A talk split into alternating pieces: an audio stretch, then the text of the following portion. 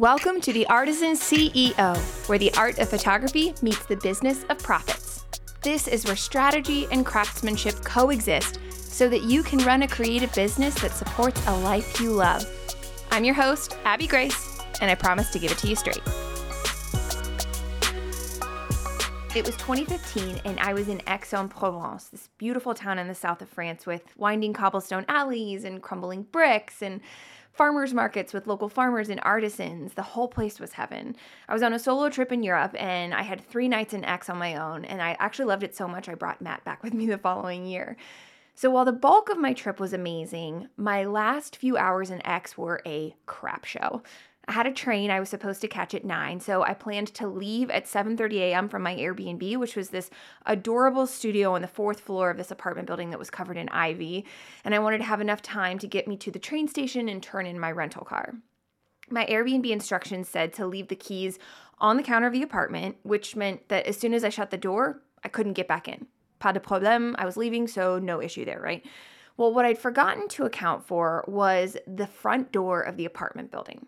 So, in French apartments, you need a code or a key to get into the main doors, typically double, like large double doors. And then you need another key to get into your individual apartment. And the front doors of this building, to my knowledge, had always needed to be unlocked both from outside and inside with the second key that my host had given me. So usually, French doors have a button that you can push inside the foyer that will release the lock on the front door, so you don't need a key. But for the life of me, for this specific apartment, I could not find one. So either it was hidden or it didn't exist because I always needed a key to get out. I'm sure you guys are seeing the, the problem that's coming here, right? So I locked the apartment door behind me. I lugged my heavy suitcase down four flights of stairs because there was no elevator. I got to the front doors and I realized, crap, how am I going to get out of here? I don't have the key to get out of the apartment. It's sitting on the countertop inside the apartment that I just locked behind me. I didn't have Wi Fi, and the apartment signal didn't reach down to the main floors. And I also didn't have data. I had opted out of the international data plan, which was a good idea for every moment of my trip, except for this one. I was stuck in the foyer of this apartment building, and I had no idea how to get out. I love traveling alone. I still love doing it to this day. But this was the first time that I had really and truly felt like I was on my own. No one was coming to rescue me, and I had to figure out a way to get myself out of the situation. So I started by walking back up to the fourth floor to right outside the apartment door and tried contacting my host while hanging out on the tiny landing. No dice, she wasn't available. I tried knocking on a few doors to see if maybe a neighbor could help me, and either every person in that apartment building was on vacation or no one felt like answering the door at 7:30 in the morning, which was more likely the issue because after all, miss, this is France. They're not known for being early risers. Because I could not get anybody to help me get out of that dang door. I speak a little French, so I tried calling the local police to see if they could help. I gave them my address, and they told me they didn't know where I was. Like, I don't know where that address is. And then they asked me if I'd been drinking. so, no help there either. No, I had not been drinking, in case you're wondering. Eventually, I realized there was a Judas window on the double doors that were refusing to yield, despite my best efforts to escape. And the Judas windows were painted shut, but I was starting to get desperate. So I jimmied open the small glass window and stuck my hand out through the iron bars. And I shouted, Monsieur, to a passing shopkeeper who had shown up, or I think this was like 8.30 or 9. He was just getting in to open his flower shop for the day. And after explaining in broken French that I could not get out of the doors and looking like the biggest idiot in the world. The shopkeeper put his hands on both the doorknobs and yanked super hard on the double doors of the foyer, and they miraculously busted open. I was so relieved that I hugged him. I don't recommend that. French people aren't really huggers. And then I raced to my car to try and make the 10 a.m. train. Like I said, I've traveled by myself a lot. I've done Italy, France, Ireland, Scotland, Amsterdam, and Spain on my own at various points over the last several years. But this was the first time I'd ever felt like I have no idea what to do right now. Where do where do I go from here? My go-to solution of calling someone else for help was not working. All of my default fixes were dead on arrival. I had to get creative about finding my way out and I had to look for opportunities that I had not initially thought of. Do you remember when all the meta platforms went down for 7 or 8 hours in November of 2021? All of a sudden, there were millions of people left with no way to get in contact with followers, friends, and family. There was an article in the Wall Street Journal the next day that interviewed a business owner in Australia who said that when Meta went down, she had no way to contact any of her customers. I guess all of her client communication took place on social media. And not just social media, but on meta platforms. Can you imagine how dire that situation must have felt for business owners who rely exclusively on Facebook ads? Or for folks who are only pulling in leads from Instagram?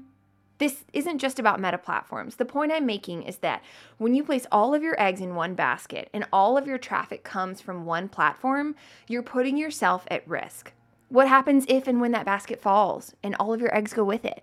When you only have one way to fix a multifaceted problem, what happens when that solution isn't available or it stops working? because social media has been the go to form of marketing for so many business owners over the last few years, a lot of us have forgotten that it's not the only form of marketing. In the words of my coach, our marketing muscles have atrophied.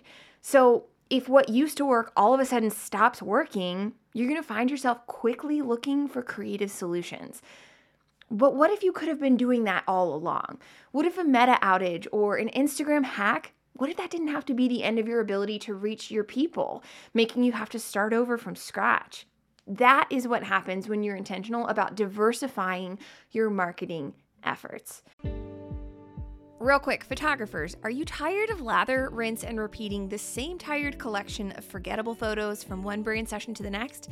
If you're ready to turn yawn worthy galleries into the sort of results that thrill your clients and get you both noticed, then you're definitely going to want to join me for my free training, The Backstage Secret to Scroll Stopping Brand Photography. Whether you're a seasoned veteran or you're just getting started out in the world of branding, this session is for you. I'll teach you my number one strategy for crafting stories that resonate with your clients and their audience, which is the biggest secret behind creating galleries that not only look stunning, but also drive engagement and sales for your clients, which, spoiler alert, is what keeps them coming back for additional sessions in the future. Because as brand photographers, purposeful matters more than pretty. But who says you can't have both? Our job is to think like a marketer and shoot like an artist, but you have to have both pieces of that equation. And learning to approach with the mindset of a strategist, that changes everything. So if you're raring to say goodbye to cliche galleries that simply repeat what's already clogging your Pinterest and social media, and hello to a method that drives brand loyalty and real bottom line growth, then head on over to abbygrace.co slash training. That's abbygrace.co slash training. It's time to leave those forgettable, smiling at a laptop photos in the dust in favor of a more tailored approach that's going to leave your clients obsessed and already planning for their next shoot with you. One more time, that's abbygrace.co slash training. I'll see you in class. In episode seven, I talked about how if I were starting my business over from scratch, knowing what I know now, what would I focus on? And the fourth and final pillar from that episode is marketing. Because it doesn't matter how good you are at your craft if nobody knows about you. You have to learn how to promote your own work. As a small business owner, you are also the CMO, the Chief Marketing Officer. It's part of the territory, which is actually really exciting because it means that you get to talk about this business that you love so much and there's no boss telling you how you can or can't talk about your own work. Let's define that term really quickly though, because marketing is such a big concept. Is it advertising? Is it pitching? Relationship building? Blogging? Yes, it's all of those things, but it's also a lot more. I like this line from the site Investopedia.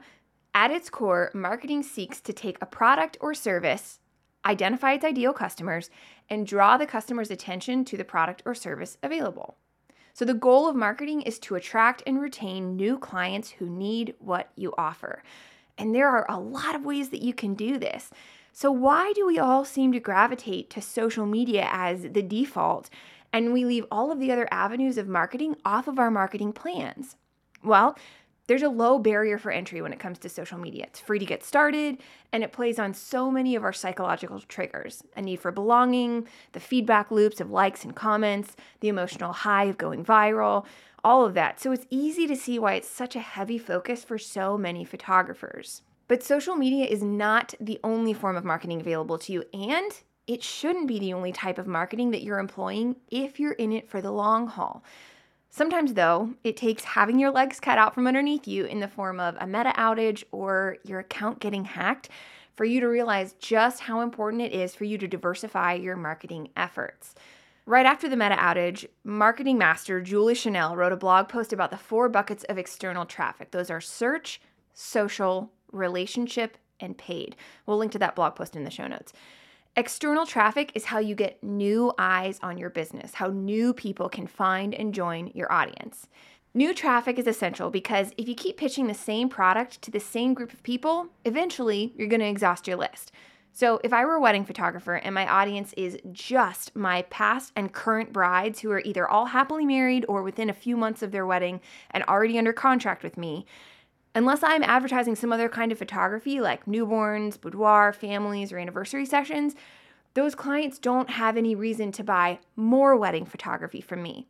So I would need new people, newly engaged brides and grooms, maybe men and women anticipating an engagement soon. I would need them to join my audience. New traffic equals people who might need what you do, but who've never heard your offer before. So, most photographers I've met, the majority of their efforts are focused on social media, reels, TikTok stories, etc. And it's not a bad thing to master those. I don't want to discount the success that they can bring. Social media keeps you top of mind and it can expose you to thousands of new people when you produce good content because the algorithm wants your audience to find content they enjoy in order to keep them on the platform for longer periods of time. So if you can play the social media game right, the algorithm wants to see you win. There are business owners killing it on social media right now. One of my clients, my branding clients, She's a maker and she also teaches online courses. And she went viral with one of her reels, doubled her followers in the matter of a week, and then saw a huge influx of new students for her course who found her via reels and TikTok. Social media can be a very profitable form of advertising. I don't want to discount that.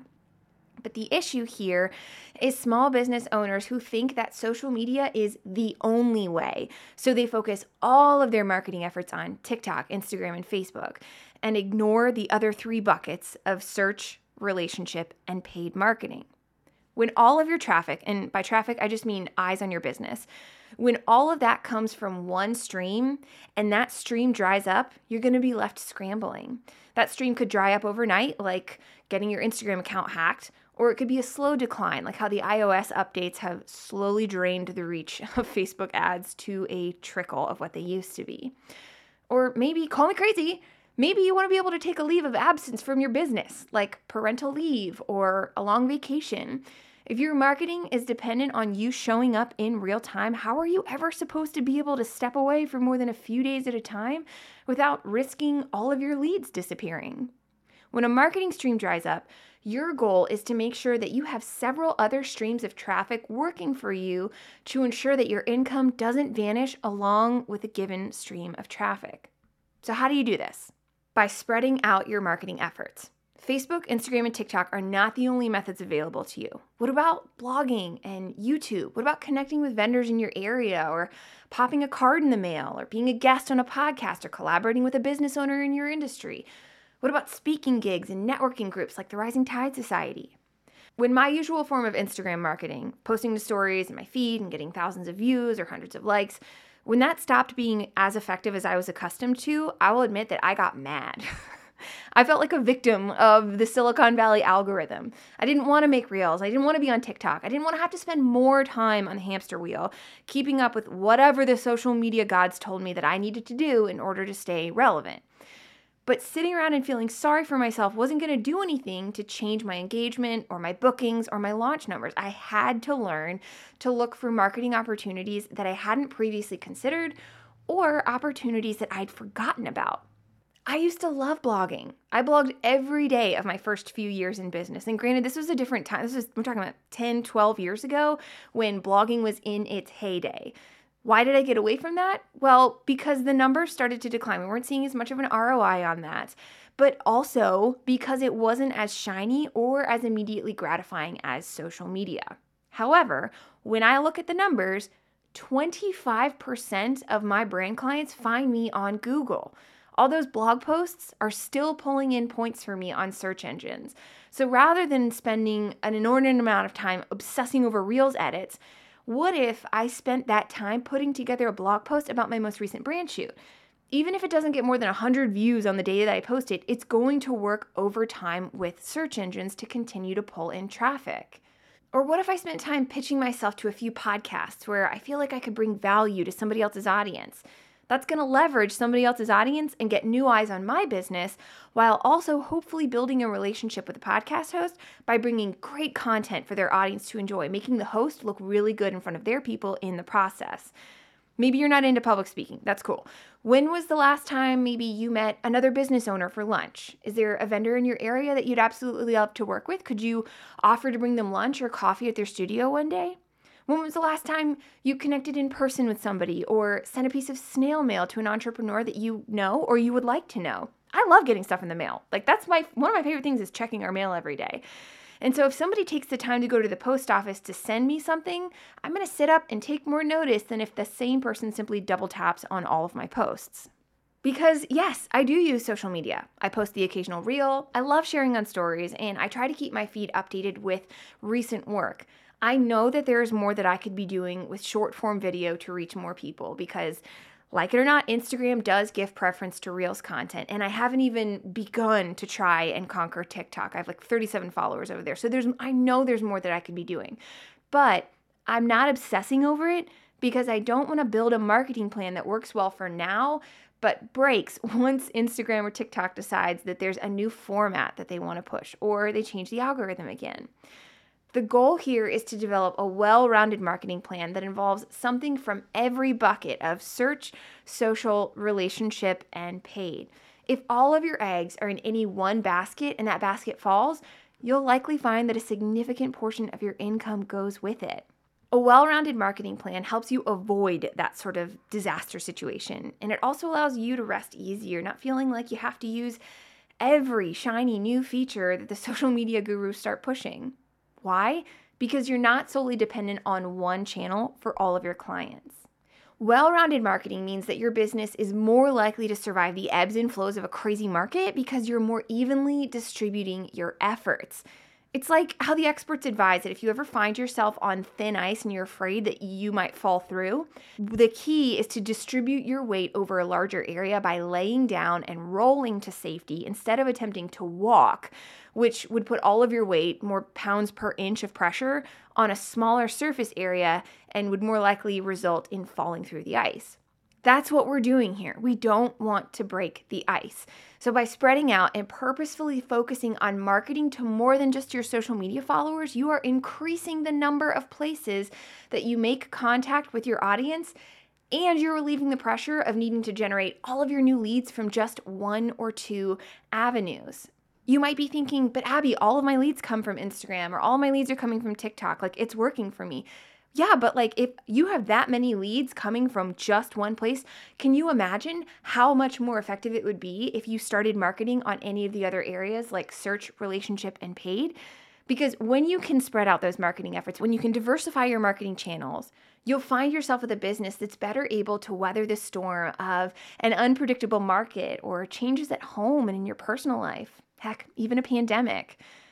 I hope this leaves you encouraged instead of discouraged. What I don't want to do is give you a laundry list of all of these other things that you have to add to what feels like an already packed marketing calendar.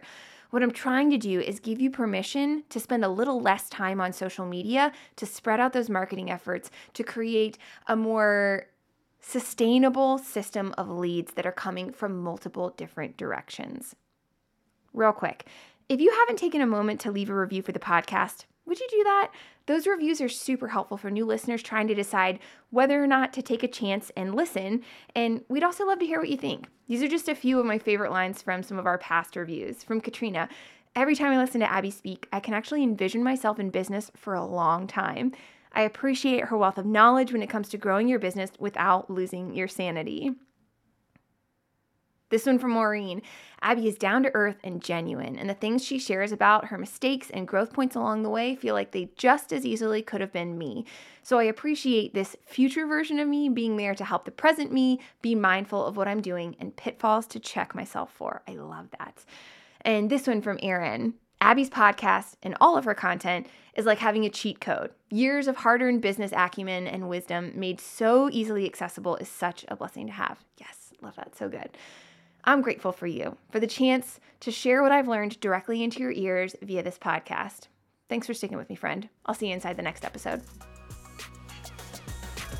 I hope you enjoyed the show. If you did, remember to hit subscribe so you don't miss an episode and head over to abbygrace.co slash podcast for even more resources to help you blow your clients away at your very next brand shoot. I'm Abby Grace, and I'll see you next time. Now, let's go get after it, shall we?